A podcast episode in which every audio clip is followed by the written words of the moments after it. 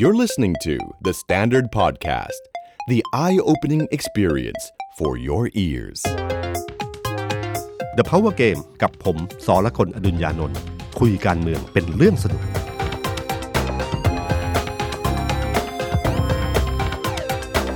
สวัสดีครับ ผมตุ้มสอละคนอดุญญานนท์นะครับ กับรายการ The Power Game วันนี้คุยเรื่องการเมืองครับ แล้วก็ถ้าคุยคนเดียวก็อาจจะเหงาเกินไป ก็เลยชวนน้องสองคนมานะครับคือคุณเอกกับคุณออฟซึ่งเป็นนักข่าวสายการเมืองของ The Standard นะครับครับ สวัสดีครับพี่ตุ้มครับ ผมออฟพลวุฒิสงสกุลครับ content creator The Standard ครับครับสวัสดีพี่ตุ้มเช่นกันครับ ผมเอกนะครับธนกรวงษ์ปัญญาครับผมเป็น content creator การเมืองของ The Standard เหมือนกันนะครับพี่ตุ้มบอกเมื่อกี้ว่าคุยกัน สองคนหรือ 3 คนอาจจะดูน่าเบื่อก็ชวนพวกผมมาเพิ่มเติมเป็นจำนวนเลขคี่ก็คือ3นะครับแต่ไม่ถึง 5 แบบที่เกิดไปก่อนหน้านี้นะครับ ไม่งั้นอาจจะมีปัญหาได้นะครับครับก็ก่อนที่จะเริ่มคุยเรื่อง power game หรือการเมืองแบบที่พี่ตุ้มเกรินไปเมื่อกี้นะครับ ผมครับขออนุญาตพูดนิดนึงนะครับ หลายคนอาจจะติดตามพี่ตุ้ม แล้วรู้สึกว่า เอ๊ะทำไมเห็นหนุ่มเมืองจันทร์หรือคุณสรกลเนี่ยเขียนอะไรเกี่ยวกับเรื่องฟาสต์ฟู้ดธุรกิจ หรือ มีรายการฟาสต์ฟู้ดธุรกิจทางทางทีวีนะครับ แต่จริง ๆ แล้วถ้าใครได้ติดตามพี่ตุ้มแบบติดตามติดตาม ก็จะรู้สึกว่าเออพี่ตุ้มเนี่ยเขียนเรื่องการเมืองนะ หรือเป็นคนที่สนใจเรื่องการบ้านการเมืองในฐานะที่พี่ตุ้มเคยเป็นนักข่าวด้วยอย่างเงี้ยครับแล้วก็ได้มีโอกาสเคยอ่านหนังสือของพี่ตุ้มอยู่เล่มหนึ่งเหมือนกันนะครับครัเป็บนเป็นชื่อหนังสือว่าทักษิณชินวัตรอัศวินคลื่นลูกที่สามอืมซึ่งวันนี้พี่ตุ้มก็อาจจะ แล้ววันนี้เราจะเกี่มายวกับคุยเรื่องนี้กันแหเรื่ละองนี้ด้วยอ่าครับครับ ก็คือพอดีมีการพาดพิงถึงในรายการ Good Morning ใช่ไหมกูดกูดมันเดย์ Good Monday ซึ่งซึ่งรายการนี้โปรดิวเซอร์บอกว่าตั้งเป้าหมายจะชนะ Good Monday คือคือโดนพาดพิงถึงนะครับ ในเทปแรกพูดถึงหนังสือเล่มนี้ คือต้องอธิบายก่อนนะว่าผมเนี่ยเอ่อคุยกับคุณทักษิณมามานานพอสมควร เพราะว่าตั้งแต่สมัยทำธุรกิจครับ ผมเคยอยู่ประชาชาติธุรกิจมาก่อนนะครับก็ทำข่าวธุรกิจ หนังสือเล่มนี้เป็นหนังสือที่ผมเขียนตอนที่ท่านยังทำธุรกิจอยู่ ยังไม่ได้เล่นการเมืองนะครับ แล้วก็หลังจากนั้นมาเป็นบรรณาการบริหารของมติชนรายวัน หลายคนรู้จักผมในฐานะหนุ่มเมืองจันทร์คิดว่าเป็นเรื่องเศรษฐกิจเฉยๆแต่จริงๆอะผมทำข่าวการเมืองมายาวนานพอสมควรนะครับ จริงๆเนี่ยผมเชื่อไหมผมสัมภาษณ์นายกรัฐมนตรีมา เกือบทุกคนเลยนะ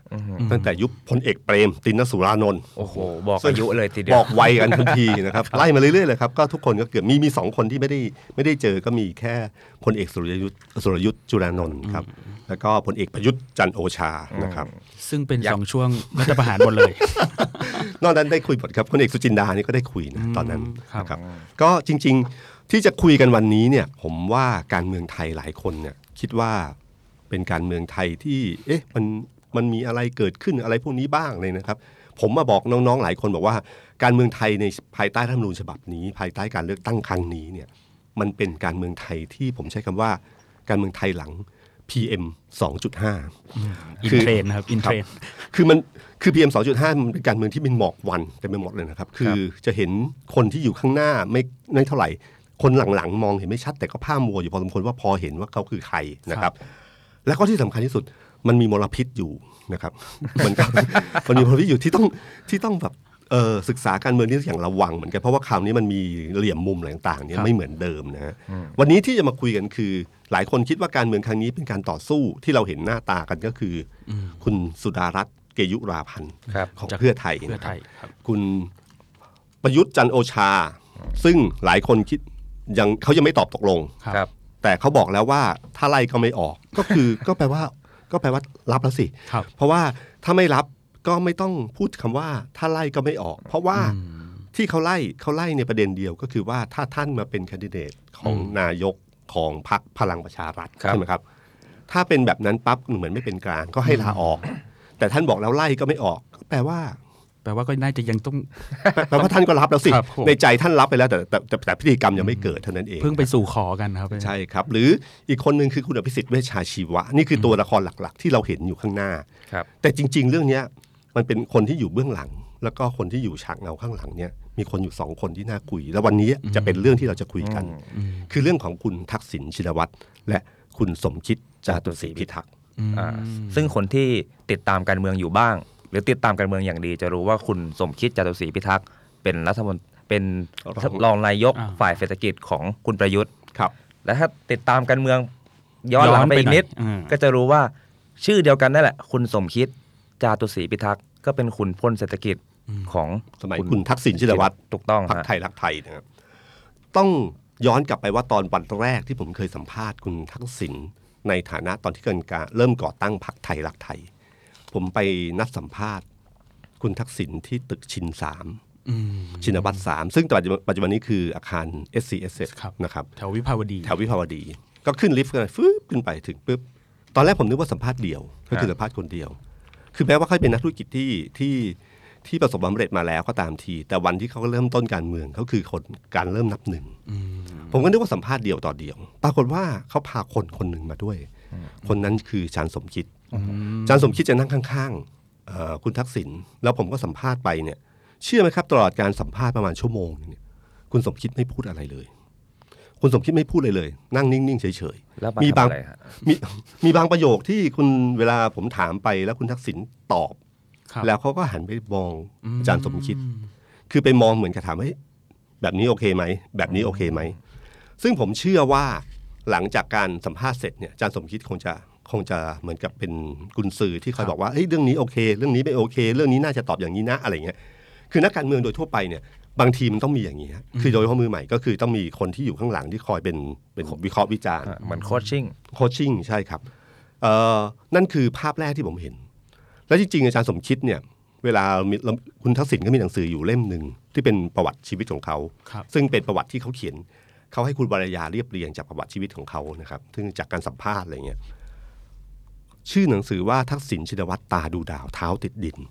แต่จริงๆอะคนที่มีบุคลิกตาดูดาวเท้าติดดินจริงๆคืออาจารย์สมคิดนะทำไมครับพี่เคยเคยเห็นไหมเวลาอาจารย์สมคิดเนี่ยเวลาปาฐกถาเนี่ยครับเขาจะไม่ไม่สบตา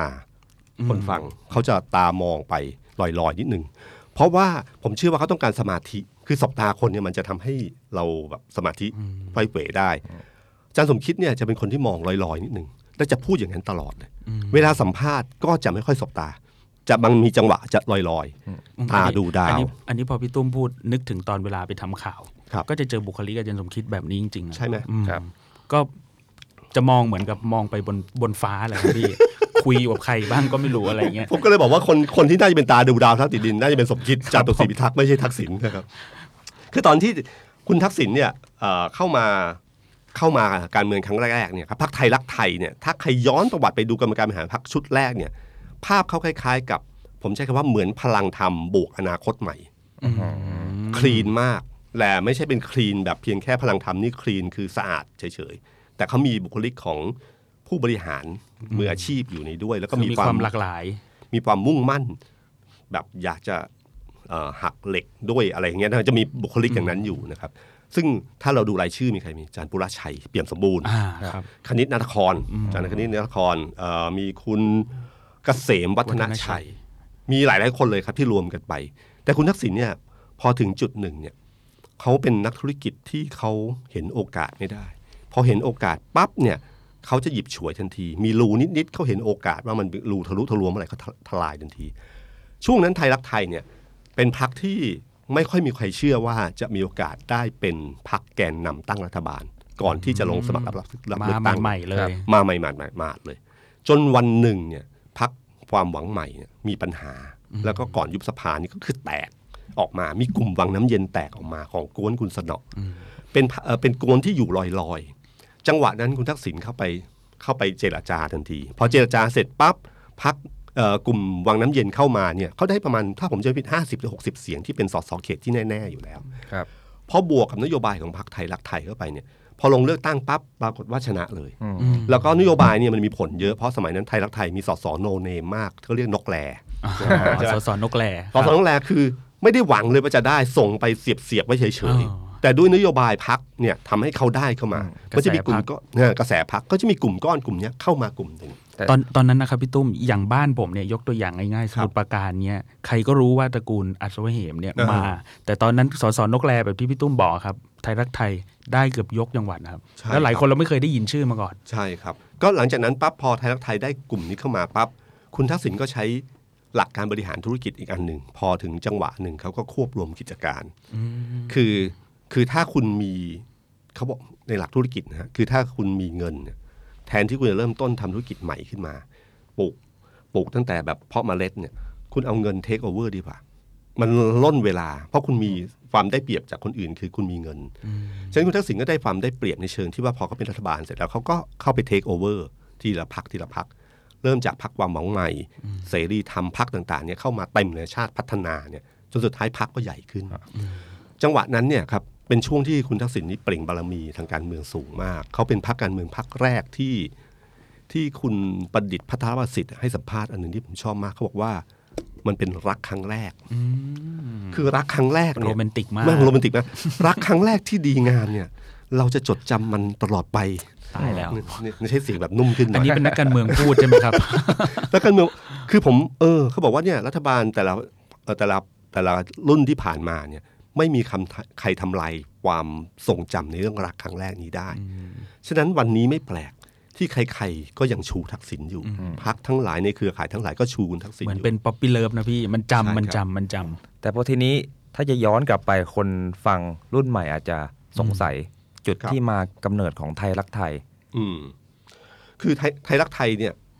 จุดกำเนิดคือคุณทักษิณเนี่ยเขาอยากเล่นการเมือง เขาเป็นคนที่ประสบความสำเร็จทางธุรกิจแล้วถ้าเขาหงุดหงิดมาก เวลาเขาเขาเป็นคนชอบการเมืองอยู่แล้วเนี่ย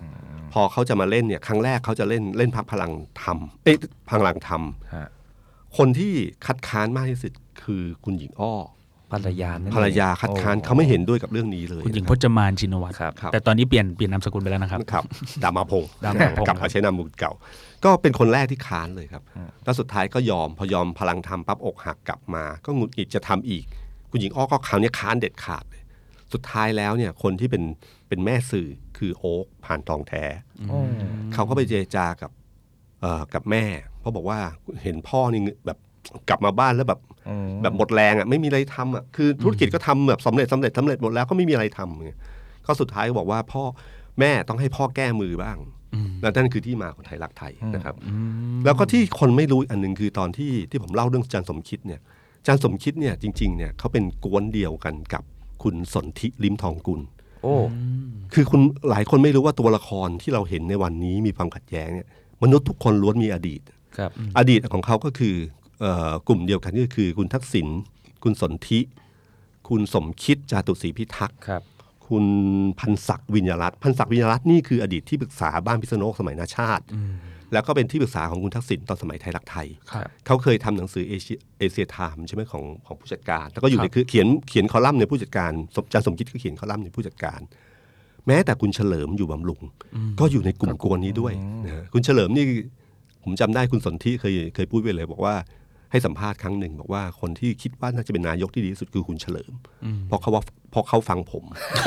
นั่นอันอันนี้เป็นมุกเล่นกันครับในเป็นมุกในในบทสัมภาษณ์อยู่ในผู้จัดการ แต่เพียงว่าเอ่อ สะสะท้อนให้เห็นว่าความสัมพันธ์ที่เขามีลึกซึ้งยาวนานจนวันหนึ่ง ใครจะไปนึกว่ามันจะเกิดความขัดแย้งขึ้น นั่นเลยฮะ วันนี้คุณทักษิณกับคุณพันศักดิ์ยังอยู่ที่เดียวกัน ครับ คุณสมคิดแยกออกมาแล้วครับคุณสนธิก็โอเค ก็หลังจากขัดแย้งปี 49 แล้วก็ขัดแย้งยาวนาน คุณเฉลิมก็กลับมาอยู่กับคุณทักษิณอีกครั้งหนึ่ง นี่คือภาพที่เกิดขึ้น วันที่เขาเอ่อวันที่คุณทักษิณได้เป็นนายกเนี่ย คุณสมคิดก็เป็นรองนายกรัฐมนตรีฝ่ายเศรษฐกิจคุมเรื่องเศรษฐกิจครับนะครับ ก็ผมเชื่อว่าที่ผมเห็นทฤษฎีแห่งอำนาจที่เห็นนะครับ ถ้าเราสังเกตดูนะครับ วันที่ก่อนที่จะมีอำนาจเนี่ย คนล้อมรอบข้างเรา รอบตัวเราจะเป็นคนกลุ่มหนึ่งเนี่ยแต่พอคุณมีอำนาจมาสักพักหนึ่งมันจะมีคนมาเบียด วันก่อนคุณทักษิณมีอำนาจ ใครอยู่รอบรอบๆคุณนี่กำลังนึกทัษิณะภาพตามนึกพี่ตุ้มอยู่ภาพตามนึกครับภาพตามอยู่ วันนั้นภาพในข่าวเลย วันนั้นใครอยู่ล้อมรอบคุณทักษิณในวันก่อนที่เขาจะมีอำนาจ วันนั้นคือคนที่คิดนโยบายมาร่วมกัน คือคืออาจารย์สมคิดอาจารย์ภาศักดิ์ไม่ค่อยเห็นอยู่แล้วครับอาจารย์ภาศักดิ์เขาเขาชอบอยู่เบื้องหลังนิดนึงเบื้องหลังนะครับ แล้วก็มีพี่คุณเอ่อคุณภูมิธรรมคุณภูมิธรรมนี่ก็ใช่ภูมิธรรมคุณเวชยชัยซึ่งปัจจุบันนี้เป็นเลขาธิการพรรคคุณหญิงสุดารัตน์ที่ตอนนี้ด้วยไหมครับ คุณหญิงสุดารัตน์ก็จริงๆคุณหญิงสุดารัตน์เนี่ย เขาเขาร่วมพักพลังพลังธธรรรรมมมาร่วมกับคุณทักษิณจริงๆประวัติทางการเมืองคู่นี้ยาวนาน มันมีความผูกพันยาวนานเก็บเก็บไว้เล่าเก็บไว้เล่าเก็บไว้เล่าอีกตอนทีนครับพี่มันจะมันจะไปเรื่อยละอ่านะครับ แล้วก็เนี่ยก็จะมีหมอเลียบหมอเลียบนี่ก็เอ่อในแพทย์สุรสุรพพงงษ์ษ์สืสืบบววงงลีลีอันนี้ก็คือคนหนึ่งที่คิดร่วมคิดนโยบายอีกคนหนึ่งที่ผม30บาทคิด30เร็วๆเมื่อกี้หมอมิงครับหมอมิงอ่าอ่าหมอมิงนี่คือคนที่ยืนเอ่อบังคับเขาคล้ายๆ กับอาจารย์พันศักดิ์ เป็นคนที่อยู่เบื้องหลังมาโดยตลอดนะฮะเป็นคนสนิทมากที่สุดหนึ่งคนหนึ่งของคุณหญิงพจมานครับนามาพงศ์นะครับกลุ่มคนที่พี่ตุ้มพูดเมื่อกี้คือคนที่ยืนอยู่ข้างกายคุณทักษิณก่อนที่เขาจะมีอำนาจใช่คในรับวันที่เขาตัดสินใจจนจนเล่นการเมืองจนรุ่นเอ่อเริ่มต้นของอำนาจนี้ก็ก็อยู่กลุ่มนี้นะครับพอหลังจากควบรวมกิจการปั๊บมันก็เริ่มจะมีกลุ่มใหม่เข้ามาแทรกเข้ามาแทรกขึ้นเรื่อยๆนะครับจนวันหนึ่งเนี่ยครับจนวันหนึ่งเนี่ยก็เกิดเกิดการรัฐประหาร สองสี่เอ่อสองห้าสี่เก้านะครับก่อนรัฐประหารเนี่ยมันมีปมอยู่อันหนึ่งครับคือตอนที่เริ่มมีการเคลื่อนไหวของกลุ่มพันธมิตรนะมันมีข่าวออกมาคือคือวันที่เก้าอี้เริ่มสั่นคลอนเนี่ยให้ยอมรับอันหนึ่งว่าผู้มีอำนาจทุกคนเนี่ยจะเริ่มแบบหวาดระแวงคือเราเราเริ่มมองหลังว่าใครอยู่ข้างหลังเราบ้างอะไรอย่างเงี้ยครับเอ่อมันมีข่าวว่ากลุ่มรัฐมนตรีกลุ่มหนึ่งไปกินข้าวที่ร้านอาหารร้านหนึ่งที่ซอยต้นสน จำชื่อร้านไม่ได้นะครับรู้สึกร้านอาหารจะอิตาเลียน ก็ไปกินอาหารกัน ก็มีคนจันคนหนึ่งคืออาจารย์สมคิดนะครับอาจารย์สมคิดเนี่ยไปทานอาหารที่นั่น แล้วก็มีการคงแบบปรับทุกข์กัน แต่เสียงที่แว่วเข้าหูคุณทักษิณเนี่ย ผมไม่รู้ว่าแว่วแบบไหนครับ แต่แววทำให้เขารู้สึกหวาดระแวงอาจารย์สมคิด แม้ว่าอาจารย์เอ่อสมคิดจะบอกว่าไม่มีอะไรแค่ปรับทุกข์กันเฉยๆแต่วันหนึ่งหลังจากการรัฐประหารพลเอกสุรยุทธ์ จุนานนท์จุลานนท์ขึ้นมาเป็นจุลานนท์ขึ้นมาเป็นนายกรัฐมนตรี แต่งตั้งหม่อมอุ๋ยเป็นรองนายกเศรษฐกิจครับครับแล้วแต่งตั้งอาจารย์สมคิดเป็นที่ปรึกษาผมจำไม่ได้เรื่องเกี่ยวกับเรื่องอะไรกับต่างประเทศเศรษฐกิจพอเพียงมันจะมีคำพวกนี้อยู่นะครับผมจำชื่อคำรวมๆไม่ได้ครับ ซึ่งทำให้หม่อมอุ๋ยหวาดระแวง รู้สึกว่าเอ้ยทำไมเหมือนกับแบ่งแยกและปกครองหรือเปล่าอะไรเงี้ยแต่ภาพภาพนั้นน่ะเป็นภาพที่ถ้าเราเห็นภาพที่ คนคนหนึ่งเคยเป็นขุนพลของคุณทักษิณ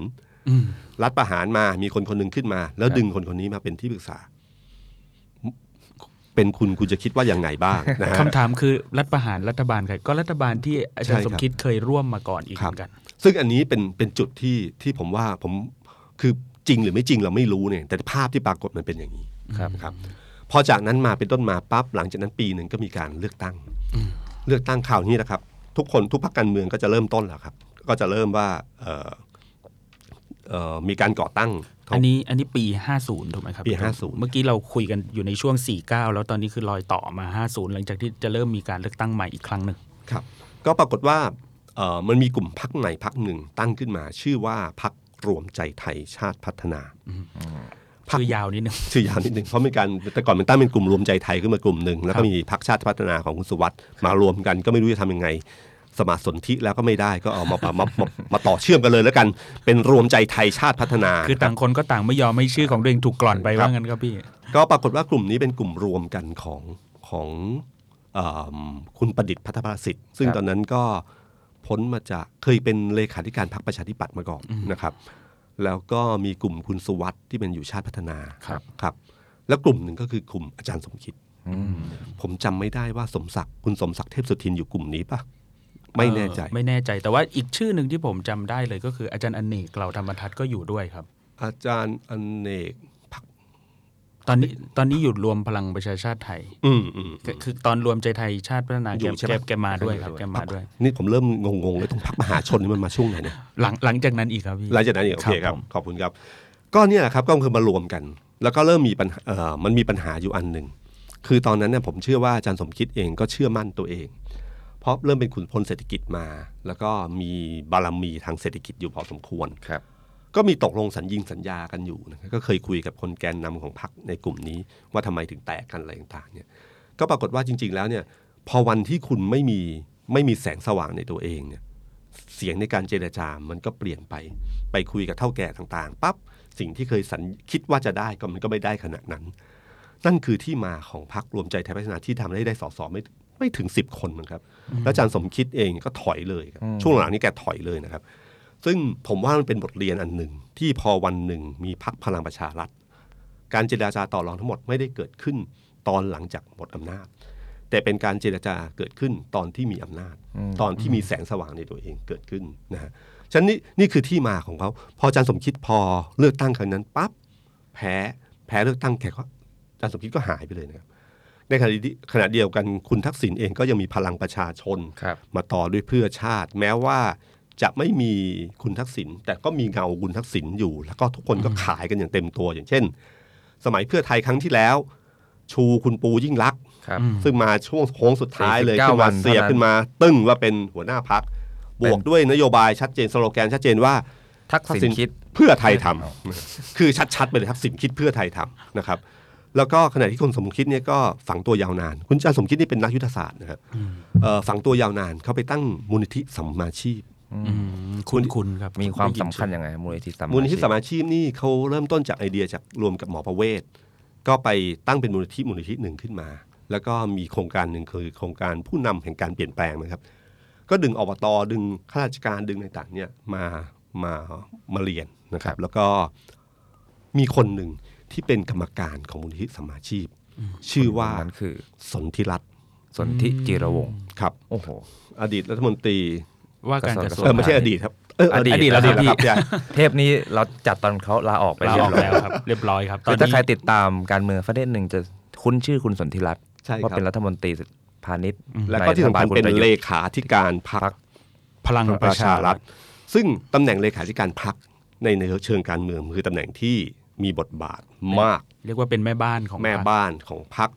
เอ่อถ้าอยู่ในพรรคใหญ่ ๆ สมัยอดีตนี่คือทั้งหมดนะครับอย่างคุณสุเทพคุณสนั่นเนี่ยคุณสนอเทียนทองนี่คือทั้งเรื่องเงินและและการจัดสรรเรื่องคนทั้งหลายอำนาจอยู่ในนี้ แต่พี่ตุ้มครับคุณสนธิรัตน์เนี่ยก่อนหน้าเนี่ยถ้าพูดกันแบบตรงๆ คือเราไม่ค่อยรู้จักแกอืมไม่ค่อยได้ยินชื่อสักเท่าไหร่พี่ตุ้มเพิ่งพูดถึงสัมมาชีพผมก็เพิ่งรู้เมื่อกี้นะครับว่าแกไปอยู่ตรงนี้กับเขาด้วยอะไรอย่างเงี้ยครับพี่สนธิรัตน์เออ ค่อนเอ่อค่อนข้างคุ้นเคยกันอยู่นะครับ ก็เคยเขาเคยเป็นนักธุรกิจ real estate มาก่อนนะฮะ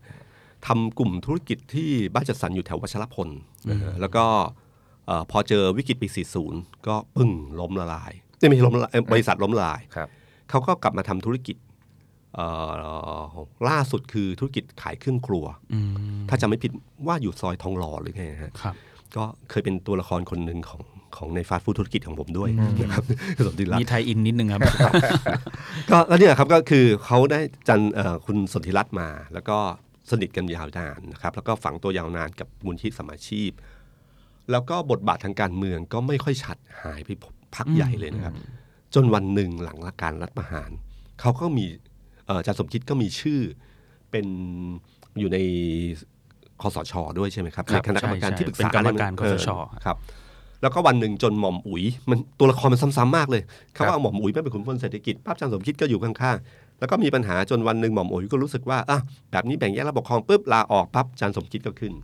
เอ๊ะลาออกหรือลาออกหรือหรือโยกย้ายเอ่อปรับคอรมอปรับครมปรับครมปรับไปทั้งปรับยวงครมเลยครับพี่ครับ ก็เลยอาจารย์สมคิดมาแล้วก็ทีมอาจารย์สมคิดเข้ามาทั้งหมดก็เริ่มคุมเศรษฐกิจนะครับในช่วง 3-4 ปี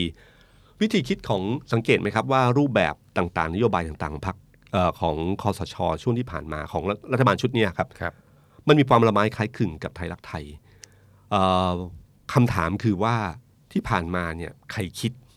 อืมใครคิดนโยบายนี้ แต่ผมเชื่อว่ากระบวนการคิดและกระบวนการทำในช่วงนั้นมันมันต่างคนต่างเรียนรู้ซึ่งกันและกันนะ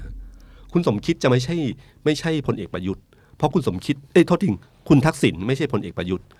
พลเอกประยุทธ์เป็นนักเป็นนายทหาร เขาจะไม่ค่อยรู้เรื่องเศรษฐกิจ แต่อาจารย์เอ่อแต่คุณทักษิณเนี่ยเขารู้เรื่องเศรษฐกิจดีอืมแล้วเขาเป็นเท่าแก่ครับคำเป็นเท่าแก่กับมืออาชีพเนี่ยมันจะต่างกันมืออาชีพเนี่ยเหมือนกับเสนาธิการเหมือนอะไรต่างๆเนี่ยเขาจะค่อนข้างคิดแนวทางให้เท่าแก่ตัดสินใจ เท่าแก่มีความกล้าได้กล้าเสียมากกว่า กล้าได้กล้าเสียคือกล้าตัดสินใจยอมเสียก็ไม่เป็นไรเอ้ยเอาเริ่มต้นใหม่อืมคุณทักษิณมีความคิดว่าใหญ่กบเล็กเนี่ยนี่หลักคิดเขาเลยนะครับ ก็คือว่า เสียไปสมมติเสียไปสิบครั้งหน้าเขาจะลงยี่สิบเขาจะไม่ยอมเขาไม่ยอมลงห้าอืมลงยี่สิบคือเอาคืนหมดเอาคืนถ้าเสีย20เสียไปครั้งแรก10เสียครั้งที่2 20ครั้งที่3เขาจะลงอย่างน้อย30หรือ40เอาคืนเอาคืน เอาคืนแบบใหญ่ขึ้นเรื่อยๆอะครับก็ก็เนี่ยคือวิธีคิดของเท่าแก่คือกล้าได้กล้าเสียจันสมคิดเนี่ยก็คือคนหนึ่งในถามว่าในส่วนนโยบายมีมีส่วนไหมมีแน่นอนในไทยรักไทย แต่ถามว่า คนที่ตัดสินใจหลาย ๆ เรื่อง อย่างเช่น 30 บาทรักษาทุกโรคเนี่ยผมจำได้เลยหมอเรียบเคยเล่าให้ผมฟัง ครับ ตอนที่ตอนที่ทำนโยบาย 30 บาทรักษาทุกโรคขึ้นมาเนี่ยครับทุกคนเนี่ยเวลาเป็นนโยบายใหม่ขึ้นมา วิธีการเราก็คือเริ่มต้นเล็ก ๆ ใช่ไหมครับ ฮะ ทดลองดูดีเสียมีอะไรสักอย่างหนึ่งปุ๊บแล้วค่อยขยายไปทีนิด นั่นคือหลักคิดโดยคนทั่วไปจะเป็นอย่างนั้น แต่คุณทักษิณไม่ใช่ฮะพอเริ่มต้นปุ๊บทดลองหนึ่งสองปั๊บแป๊บเดียวทั่วประเทศเลย อืม คือหมอเรียกก็สงสัยว่าทำไมทำอย่างนั้น ตอนแรกเขาก็ไม่เห็นด้วย เพราะเขารู้สึกว่าเราเริ่มต้นสิ่งใหม่เราควรจะหาวิธีการป้องกันก่อน คุณทักษิณบอกชัดเจนเลยบอกว่า ถ้าคุณทำหมดเนี่ยประชาชนจะอยู่กับเรา การผลักดันการเปลี่ยนแปลงทั้งหลายเนี่ยในทางการเมืองไม่เหมือนกับการทำงานธุรกิจทั่วๆไป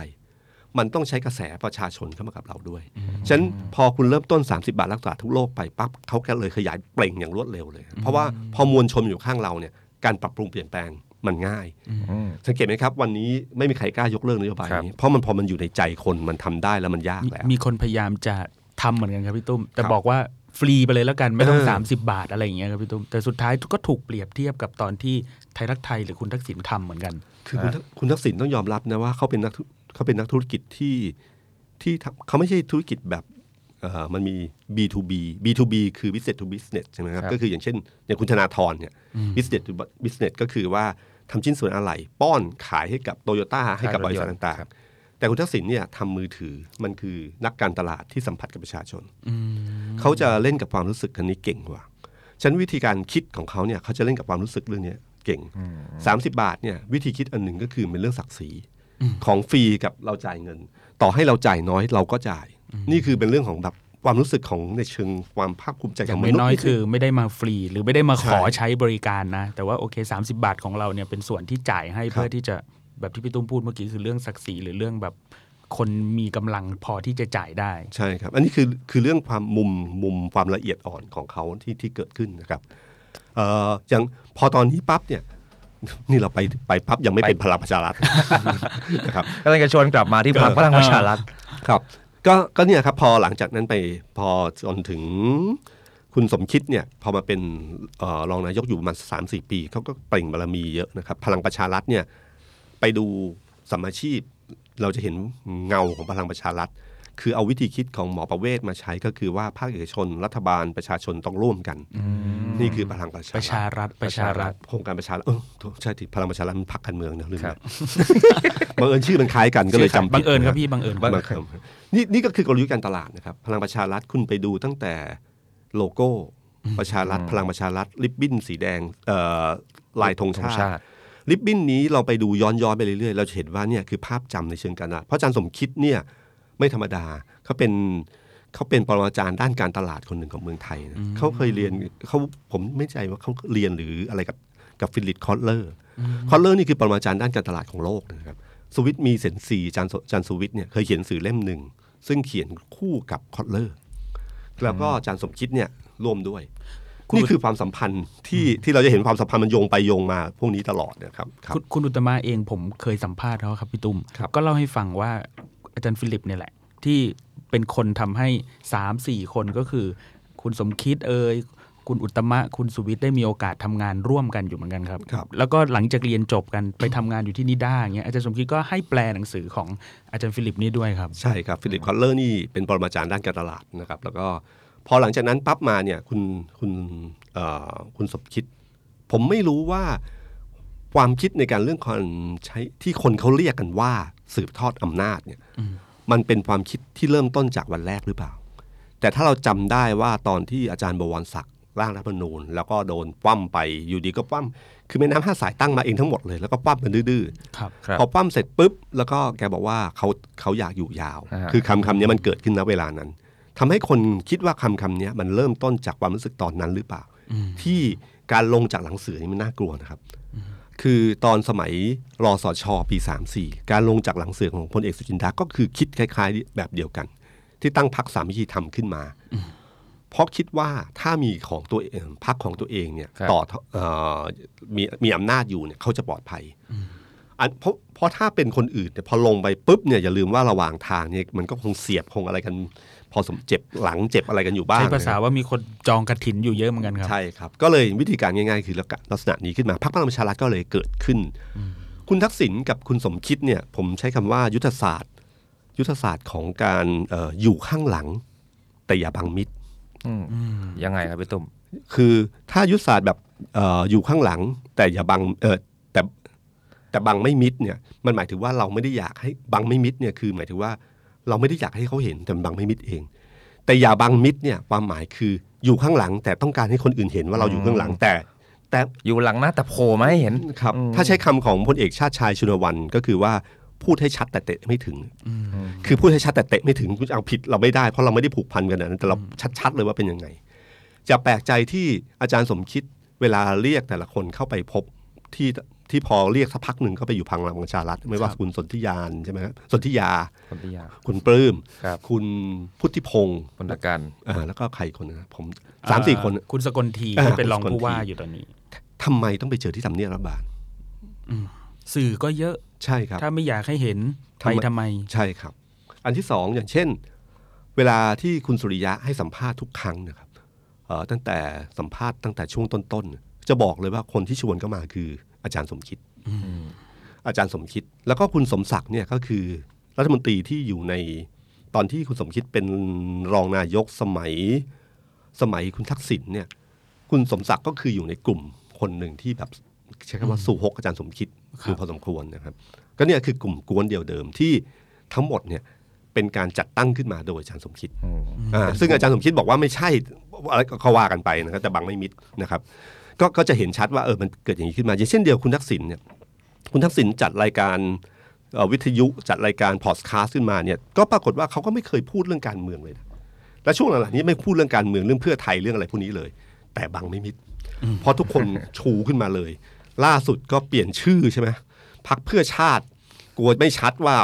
ผู้สมัครเขาหนุนทักษิณก็ครับผู้สมัครผู้ก็สมัครเปลี่ยนชื่อเปลี่เป็ยนนชื่อเลยทักษิณเลยอะเป็นการตลาดนอกเอ่อนอกระบบแล้วมาก แล้วเปลี่ยนแบบดับเบิลด้วยนะครับครับไม่ใช่แค่ทักษิณนะครับ ยิ่งรักษณ์ยิ่งก็รักษณ์ก็มามานะนะคครัรับบครับ หรืออย่างเช่นพักไทยรักษาชาติ ก็ทสชทสช ก็พยายามจะบอกว่าชัดเจนทสช ก็คือทักย่ษิอณมาจากอะไรทักษิณชินวัตรแล้วอก็อกนโยบายด้วยครับพี่ตุ้มนโยบายก็ คิดใหม่ทำใหม่เท็กซิโนมเท็กซิโนมิกใช่แล้วก็มีคำว่าคิดใหม่ทำใหม่ ซึ่งเป็นคำที่สมัยคุณทักษิณอ่าคือคำทุกคำจะมาตลอด คุณสดารัตน์พูดทุกครั้งก็จะพูดถึงนโยบาย 30 บาทรักษาโลกครับพูดถึงไทยรักไทย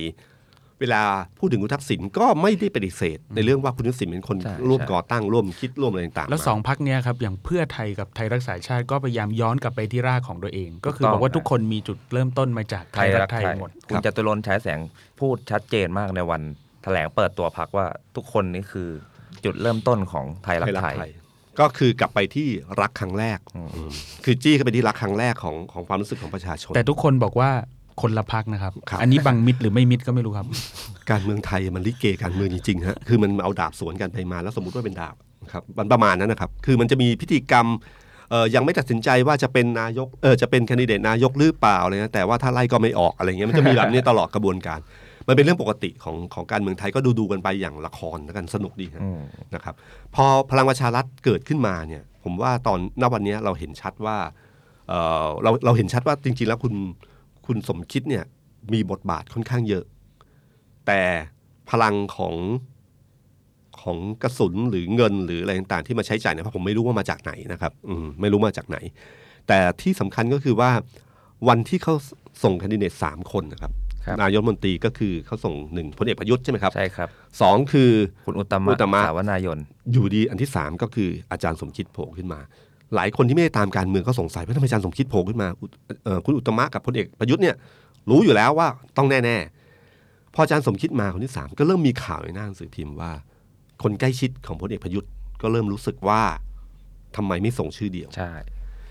ในเชิงของถ้าเราไม่คิดอะไรมาก มันก็เป็นยุทธศาสตร์การถอยที่ดี ถ้ามีปัญหาก็จะมีตัวเลือกอื่น เพราะถ้าส่งคนเดียวคนแรกไม่ได้หรือมีปัญหาเอ่อเสียงต้านมาเยอะ มันหมดพักจะหมดเลยใช่ไหมครับครับเขาก็เลยใช้ให้คุ้มต้องมีสามคน ถ้าคิดแบบนี้ก็ได้ แต่อีกมุมหนึ่งในเชิงการเมืองการเมืองนี่มันน่ากลัวนะครับ การเมืองมันเอ่อที่ผมบอกอะสุดท้ายแล้วน่ากลัวสุดคือความหวาดระแวง ถ้าพลเอกประยุทธ์คิดขึ้นมาว่าเฮ้ย ถ้าถึงวันเลือกตั้งเสร็จเรียบร้อยแล้วเนี่ย ถ้ามีคนคัดค้านเขาเยอะๆสอสอทุกคนพอเป็นใส่เสื้อสอสอได้รับการเลือกตั้ง เขาจะมีแสงสว่างในตัวเองเลยนะครับรัฐธรรมนูญฉบับนี้เปิดทางให้สอสอทุกคน ถ้าโดนพักไล่ออกเมื่อไหร่ไปอยู่พักใหม่ได้ ใช่ครับ เป็นครัสบสได้ต่อครับเขามีแสงสว่างในตัวเองอยู่แล้วพอเขามีแสงสว่างในตัวเองปุ๊บถ้าวันนั้นเสียงต้านเยอะๆแล้วเขาบอกว่าพลเอกประยุทธ์ไม่เอาดีกว่า ให้อาจารย์สมคิดขึ้นมา มันก็เป็นเกมอันหนึ่งที่พลเอกประยุทธ์หรือคนใกล้ชิดพลเอกประยุทธ์มีสิทธิ์ระแวงได้ว่า เอ๊ะ อันนี้มันเป็นเกมอะไรหรือเปล่า เพราะว่าพรรคประชารัฐพลังประชารัฐทั้งหมดที่เกิดขึ้นมาเนี่ยมันเกิดขึ้นมาจากอาจารย์สมคิดเป็นส่วนใหญ่ กลุ่มสมศักดิ์สุริยะนี่ก็ใช่ครับสี่คนรัฐมนตรีทั้งหมดก็ใช่ปุ๊บอาจารย์เออคุณประยุทธ์มีอะไรอยู่ในมืออืมแต่สุดท้ายมีชื่อสวสองร้อยห้าสิบคนแต่สุดท้ายชื่อออกมาแล้ว ขครัองบพลังประชารัฐเป็นมติของเขาอ่าว่าสามส่งคน สามชื่อ ส่งสามคน มีคุณประประยุทธ์ อ่ามีมีอาจารย์สมคิด แล้วก็มีคุณอุตอุตตมะ มะ ใช่ครับ ครับ ครับ อันนี้ก็คือการเมืองที่เราจะเห็นที่ผมบอกครับว่าเวลาถ้าเราเห็นฉากหน้ามีการต่อสู้ของคนเอ่อใครบ้างแต่จริงๆอะคนที่อยู่เบื้องหลังจริงๆเนี่ยอืมวันเนี้ยสนุกมาก ครับ มันเป็นการเกมการต่อสู้ระหว่างคนสองคนที่พี่ตุ้มใช้คำว่าเป็นเพื่อนรักกัน ยู่ะอยู่เบื้องหลังแต่อย่าบังมิดอย่าบังมิดฝากหนึ่งของเพื่อไทย บังไม่ต้องมิดโผล่มาตลอดเห็นเห็นๆก็คือคุณทักษิณอ่าใช่ครับแต่อีกฝั่งหนึ่งของพลังประชารัฐตอนนี้ก็เริ่มโผล่มาแล้วนะ เพราะเป็นแคนดิเดตอยู่คนที่สามแล้วอ่านะครับก็คือคุณสมคิดคุณสมคิด ซึ่งครับเกิดซึ่งตั้งแต่ต้นสรุปมาแล้วก็คือว่าทั้งสองคนกวนเดียวกันกวนเดียวกันใช่รักกันทำงานร่วมกันมาฮะผมผมใช้คำตอนที่ก่อนจะเริ่มต้นคุยกันกับพี่ตุ้มว่าเป็นเพื่อนรักเพื่อนร้ายนิดๆอะไรอย่างเงี้ยครับพี่ตุ้มเพื่อนรักหักเหลี่ยมโหดครับ ครับก็วันนี้ก็คุยคุยกันผมคิดว่า มันเวลามันมีจริงๆอะมันคุยกันไปเรื่อยๆได้เยอะเลยนะครับว่าฮะจะยาวไปถึงไหนก็ได้ แต่เพียงแต่ว่าเพราะตัวละครจริงๆอะตัวละครการเมืองอะพูดจริง ๆ มันซ้ำกันมากเลย คิดดูผมผมไล่มาตั้งแต่สมัยพลเอกเปรมสมัยมาปั๊บเนี่ยตัวละครยังซ้ำๆนะครับอืมพลเอกชวลิตยงใจยุทธยังว่างๆยังโผล่มาแวบๆเลยนะครับเออยังไม่ยอมหยุดเลยจะเป็นแคนดิเดตนายกด้วยซ้ำใช่ครับ อันนี้ก็คือเรื่องราวการเมืองที่ผมคิดว่าเราใช้วิธีการคุยอย่างเงี้ยครับลองคุยวิเคราะห์ วิเคราะห์เบื้องหลังการเมืองต่างๆ ว่ามันเป็นยังไงบ้าง หรือถ้ามีเหตุการณ์ปัจจุบันอะไรให้วิเคราะห์ต่อก็จะวิเคราะห์กันนะครับครับ ซึ่งซึ่งตอนนั้นซึ่งตอนหน้าตอนต่อไปก็จะมีพี่ตุ้มอืมแล้วก็อาจจะมีผมก็คือกับคุณเอกฮะสลับกันมาพูดคุยกับพี่ตุ้มอืมฟังกันเรื่องการเมืองแบบเนี้ยเรื่องของตัวละครลึกๆลับๆหรือตัวละครที่เอ๊ะบางคนเห็นเขาอยู่ในหน้าข่าวอืมที่ไม่ค่อยโดดเด่นเท่าไหร่ แต่พอฟังจากพี่ตุ้มแล้วโอ้โห มีบทบาทที่ยังมีมีนัยยะสำคัญอย่างมากเลยทีเดียว ก็พูดง่าย ๆ ก็คือจะเอาเรื่องที่เราเห็นเห็นๆกันอยู่ หรือว่าเป็นฮะเรื่องที่เฮ้ยมันดูยากๆเข้าใจยากหรือว่าหลายคนคิดว่าเอ๊ะทำไมมันเป็นแบบนี้อะไรอย่างเงี้ยก็มาเล่าสู่กันฟังให้ให้เข้าใจในภาพแบบละเอียดมากขึ้นใช่หรือว่าลงลึกลงไปหน่อยว่าเบื้องหลังเบื้องหน้าที่เราเห็นเนี่ยมันไม่ใช่อย่างที่เราคิดก็ได้นะอะไรอย่างเงี้ยอาจจะมีเรื่องอื่นที่มันลึกลับซับซ้อนอยู่อ่าใช่ครับซึ่งรอติดตามกันต่อหน้านะครับตอนนี้ก็เดี๋ยว ผมพลวัตสงสกุลกับคุณเอกธนกรครับแล้วก็ผมสรกลอดุญญานนท์นะครับ คงลาไปก่อนครับครับ สวัสดีคสรับวัสดีครับ The Standard Podcast เปิดหู เปิดตา เปิดใจ เปิดโลก